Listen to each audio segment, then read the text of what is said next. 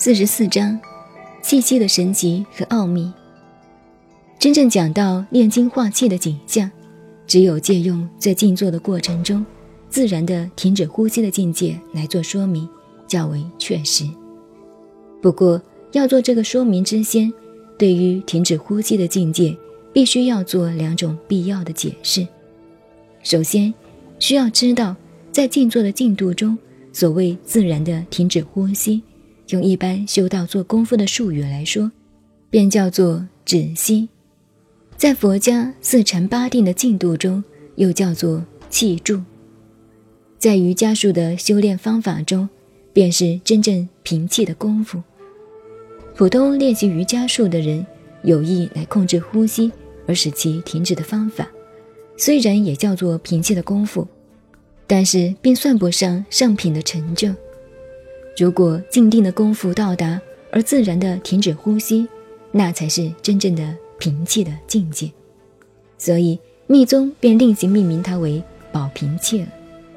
其次，在静坐的进度中，因为心念的太过专一，偶尔也会觉得呼吸近于停止。当这种状态发生时，有时会感觉到全身僵直，稍微带有僵硬的感觉。实际上。这是因为用意太专，渐渐促使全身紧张的关系。这种类似于停止呼吸的作用，并非真的是止息和气住的境界。严格说来，这是由于神经的过分紧张所致。在这种情况中，执欲太过，不能放松，返还于自然，往往会弄得心境枯槁，身经木然，甚至更严重一点。便会使身体和四肢的各个关节进入僵硬的病态。虽然并非如小说家所谓的走火入魔，但至少已经是因此而得病了。如果因为静坐而到达这种境界，自我治疗的唯一方法就是要把自己身心尽量的松弛，甚至尽量哈出力气，自我放松，任意进入自然呼吸。就如平常人睡眠时的状态，这样只需很短的时间，便可更上一层楼，而转进新的进度了。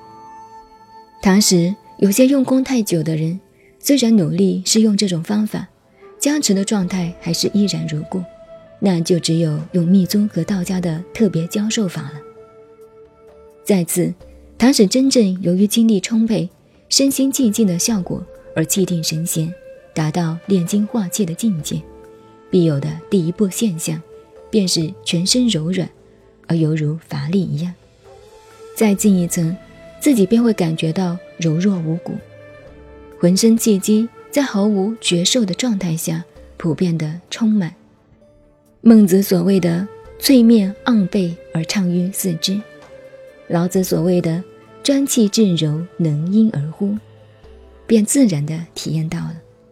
这个时候的境界，真可忘却身心的感受，好像天地人我，都入于浑茫一片的状态。道经丹书上所谓的混沌，以及庄子所说堕肢体触聪明的实际情况，都可体验得知，却为真实，并非假设空洞的理想。如此再静定下去，起初感觉鼻孔的呼吸。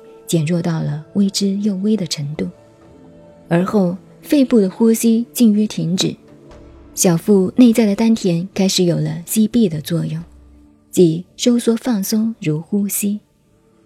道家所谓的胎息或者内呼吸，便是这种景象。再次，而等到内脏各个部分的气机都充实以后，循食到喉管而上达舌尖的一系自律神经。自然的松畅舒适，丹田的内呼吸也随之由微弱而渐至于停止的情形。这时，久已沉没在腹部的青春线又恢复了活动的作用，犹如童年时期无欲无情的牵连，便自能发生无比快感的内处妙乐。生殖器官随睾丸收缩的契机，上循任脉。而使舌尖自然上翘，封抵了小舌头部分，自然的停止了呼吸，这才算是炼精化气的初步的真正景象。